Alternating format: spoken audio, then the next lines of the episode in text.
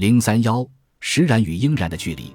周二凌晨三点，我收到一封紧急电子邮件，来自一个已经几十年没有联系过的高中同学艾伦。艾伦八十一岁的母亲最近住了院，他父亲的身体也垮了。艾伦的父母仍然在旧金山，但他很早就搬到了洛杉矶，并在那里扎了根，有一份压力不算小的工作，和妻子育有两个孩子。艾伦的两个妹妹则生活在美国西部，尽管有斯坦福大学的教育背景和成功的事业，但在互联网上搜索并且给他父母的主治医生打了电话后，艾伦无法接受父母的生存现状目前毫无意义的事实。艾伦母亲的医疗安排不尽如人意，父亲的身体也肯定出了问题。通常，以下电子邮件经常在我们的群聊里出现：有没有人在埃尔帕索、博伊西？艾奥瓦州、雅典城、斯克内克塔迪、圣罗莎认识老年科医生。这些问题通常来自朋友、亲戚、萍水相逢的人，或者通过网络搜索找到我们的人，或者是其他医学学科的同事。在聚会上、会议中、学校里或者在健身房，人们碰到我们时，通常说：“我能向你咨询关于我母亲的一些事情吗？”这些问题来自任何人、任何地方。因为绝大多数人都会变老，没人能够轻松且放心地为他们年老的父母、伴侣、配偶或者朋友找到其所需要的帮助和关照。艾伦的境遇非常典型，在发展出一个较轻或者可治疗的新问题后，艾伦的母亲得到了医生开出的符合中年女性剂量要求的药物。药物的副作用让她住进了医院，很快其他不良事件也随之发生。输液针孔感染，夜间摔倒，胳膊骨折。在艾伦母亲住院的同时，艾伦的父亲确诊痴呆症。虽然之前几年也有频繁的治疗，但一直未确诊。艾伦的母亲一直存有补偿心理，如果一切照常，她的丈夫就不会有大问题。而且她并不想打扰繁忙的孩子，或者让他们担心。艾伦发现自己的父亲卡尔没有以前那么反应敏锐了。但他觉得这是人衰老的正常表现。他觉得如果真有问题，医生就会给出诊断。这和他母亲的想法类似。如果需要治疗，医生会给她丈夫一个正式的诊断。他俩都不了解的一点是，许多医生认为只有药物、手术、治疗方案和康复方案才算治疗。这种狭隘的治疗理念让人们无法获得有用的，有时甚至是关键的治疗。从食物和运动疗法到症状管理和训练有素的看护人，当前的痴呆症药物最多能在一些患者身上短暂的阻止病情恶化。然而，其他所谓的非医疗类照护能够使每个人都得到帮助。如果没有诊断，艾伦的父母就无法获得能够使卡尔的自立、有安全感和人生乐趣最大化的方法和资源。卡尔也会错失做那些原本能做的事情的机会。比如和自己的孙子们完成期待已久的阿拉斯加之旅，重新评估自己的经济和居住环境，确保其医疗开支不会影响到自己妻子的健康，以免当他年纪不断变大的时候无法获得所需的帮助。这也意味着他们的家庭无法在目前这样的危机发生之前未雨绸缪。在接下来的几天，艾伦频繁通过电子邮件与我沟通。我告诉他如何向医院员工询问他母亲的情况，以及哪些生活设备能够满足他父母的需要。我给艾伦发送关于老年病、跌倒、看护和资产计划方面的资源的链接。我还将他的父母带进了我们的老年医学实践基地。他们很快就搬了进来。新的社区既为他们提供了实际需要的，也提供了一种他们享受其中的积极的社交生活。尽管他们更愿意待在自己家里，但是整个家庭看到两位老人的生活环境更加安全，治疗方式也更加科学时，都松了一口气。但大部分人不仅不认识一位老年科医生，而且承担不起高昂的看护费用。对老年人和他们的家庭设置财富及人际关系的门槛实属不该。约兰达有三个女儿：辛纳蒙、扎丹娜、坎迪。我见过辛纳蒙一次，我与身在他州的扎丹娜有过电话互动。我从来没有联系过老三坎迪，他住在几小时车程外的一个城市。尽管扎丹娜确认了他和坎迪之间经常联系，很快，我发现姐妹三人正在做一件对于忙碌的医生来说帮助非常大的事，在家庭和医疗团队之间找一个中间人，方便联系。一周之前，一位将约兰达委托给我们家庭拜访诊所的访视护士打电话提出，是否可以让约兰达在等待名单上提前一些。在第一次访视后，这位护士将约兰达的情况向成年人保护服务中心上报，但很显然，因为有一个女儿在身边，约兰达被认为没有任何问题。鉴于成年人保护中心与儿童保护服务中心不同，在加利福尼亚州，该机构无法采取违背成年人意愿的行动，这件事情就不了了之了。我知道他们工作繁忙，这位护士告诉我，但你可能会想。对方究竟有没有努力去争取？我跟着导航来到一个公共住房社区，从小孩的追逐和遛狗的方式就可以轻易分辨。这个社区离公园很近，旁边有艺术与文化中心、空旷的土地和后现代的房屋。我按了门铃，没人回应。我又按了一次，没有动静，所以我敲了敲门。辛纳蒙开了门，他皮肤光滑，眼袋很深。辛纳蒙既没有打招呼，也没介绍自己，他指向一条窄窄的走廊，手腕一弯，指向角落。在门廊前，我已经闻到了臭味，室内味道更糟。我无需知道患者在哪里，只需要跟随我的鼻子就行。辛纳蒙几乎没有移动身子，我需要从他旁边绕过。右手边有个极小的厨房。厨房前方有个大一点的房间，放着沙发、电视，窗户上挂着紫色的衣服。我在幽暗发紫的客厅摸索着前进，快速搜索对临床诊断有用的信息，并不想被别人看出来，但隐约感到辛纳蒙在观察我。我走进第二条走廊，路过浴室，不错，我想与卧室的距离不远。约兰达的房间四四方方，刷了白墙，非常敞亮。我进入房间，看到里面有两张单人床，窗户边上放着药品。一位年老的女性侧卧在床，笑容灿烂地跟我打招呼。我们握了手，她为自己无法起身感到抱歉。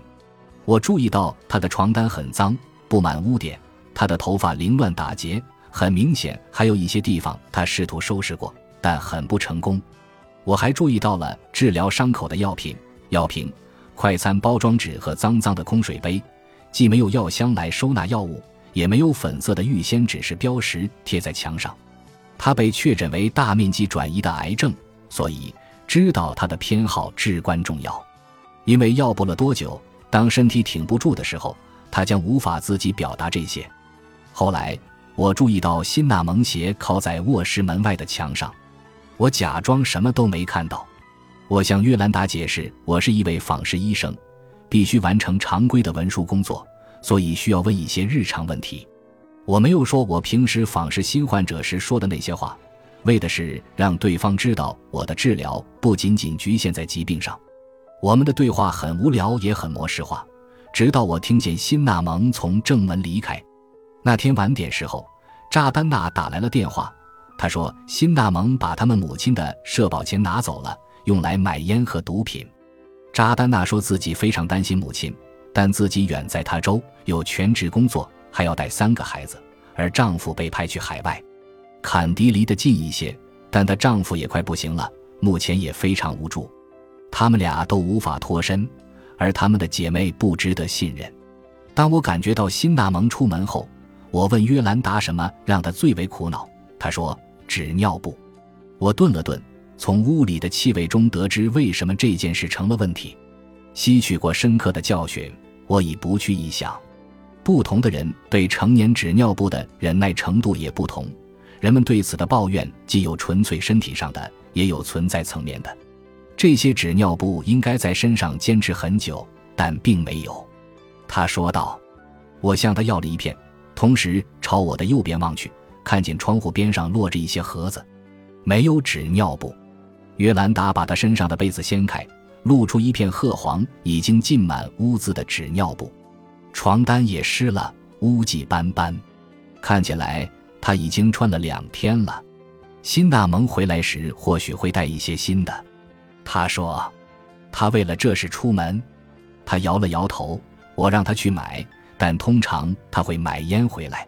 我内心在斗争，不确定是要表现出震惊、惊恐或者同情，还是为了减少约兰达的羞耻感，并且让他继续保护自己的女儿而不动声色。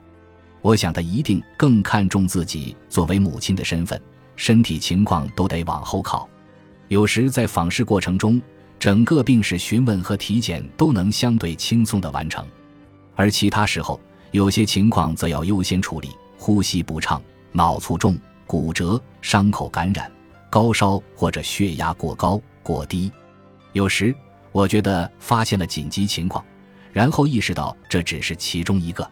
在后一种情况下，如果参考我的专业对该术语狭义且传统的定义，那么问题只有一部分能用医疗解决。在和约兰达交流的一个小时中，虽然他的治疗问题不少，包括转移性乳腺癌、肿瘤从皮肤中长出来后切除留下的开胸伤口、超高血压、长期卧床导致的压力性尾骨和臀部褥疮、大小便失禁、明显的体重下降，但他总是微笑或大笑着。就算可以，这些医疗问题也很难完全脱离他们的社会、政治、经济和文化环境。约兰达是我们所说的双符合，美国公费医疗补助制度及老年人医疗保险制度。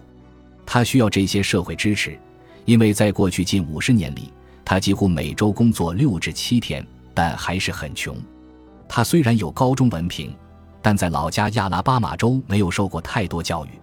在二十世纪中期的美国，能提供给黑人女性的工作工资很低，而且没有社保。新的保障不能解决他的问题，但确实能为他提供治疗药品和医疗器材。他有医疗补助，但很少有医生愿意为他提供治疗。美国的保险体系为化疗划拨了大量的资金，却不关注与患者交流他们的想法、目标和临终看护阶段的愿望，也不去思考如何获得纸尿布以及为癌症晚期患者设计的洗脸台。以助其解决棘手的居家治疗问题。约兰达在当地医生那里做了常规的化疗，但很显然没有效果，更不用说用来改善他生命最后几周或者几个月生活境况的其他措施。我告诉约兰达，医疗补助能够支付纸尿布费用，我会安排派送。他看着我，好像我在说着他完全不懂的事情，或者觉着这或许是个玩笑。真的吗？他低声问道。真的，我回答道，然后他满怀惊喜地笑了起来。我们顺利完成了身体检查的其他步骤，来到患者主诉的环节。主诉是个官方医疗定义，是患者需要和医生讨论的问题。他的伤势很严重，一天处理两次伤口，但辛纳蒙看起来指望不上。约兰达需要另一种治疗方式，访视护士一周可以为他处理几次的那种。离开之前，我告诉约兰达，我和访视护士将会一起照顾他。一开始我们会一周多来几次，保证他的伤口得到治疗。